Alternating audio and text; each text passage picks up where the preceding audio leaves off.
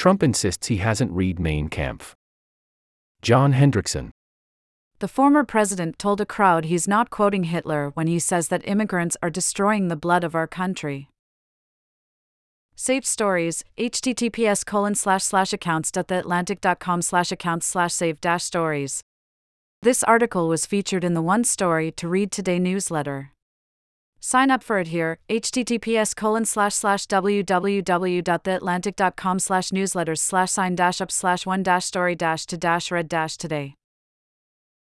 A little more than halfway into his speech in Waterloo, Iowa, last night, former President Donald Trump returned to his new favorite line.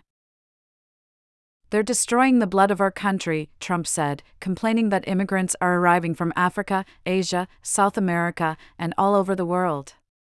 He said that unnamed individuals, presumably his advisors, do not like it when he uses these sorts of phrases. During this section of his speech, the packed crowd inside the Waterloo Convention Center was pin-drop silent. He suddenly assured everybody that he's never read Mein Kampf.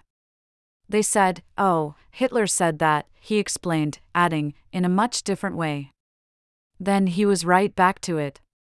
"They could bring in disease that's going to catch on in our country," Trump warned. "They're destroying the blood of our country, they're destroying the fabric of our country." Enjoy a year of unlimited access to The Atlantic, including every story on our site and app, subscriber newsletters, and more. Become a subscriber, https colon slash slash accounts dot theatlantic.com slash products slash question mark source equal sign loss dash inventory and referral equal sign loss dash inventory. Trump has enjoyed a double-digit lead in the polls for months. "We could put this to bed after Iowa, if you want to know the truth," he said of the G O P primary race. His first-place finish in the caucus less than four weeks from now seems all but certain.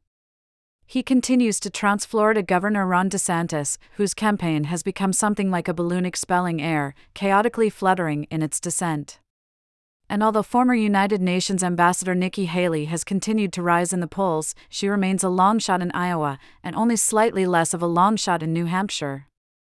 Congressional Republicans are coalescing around their leader. Over the weekend, Representatives Lee Zeldin of New York, Wesley Hunt of Texas, and Matt Gaetz of Florida were all stumping for Trump in Iowa. The former president smells it in the air. Last night, he seemed animated, as if taking a preemptive victory lap. Never miss a story. Start your free trial. Uncompromising quality. Enduring impact. Your support ensures a bright future for independent journalism.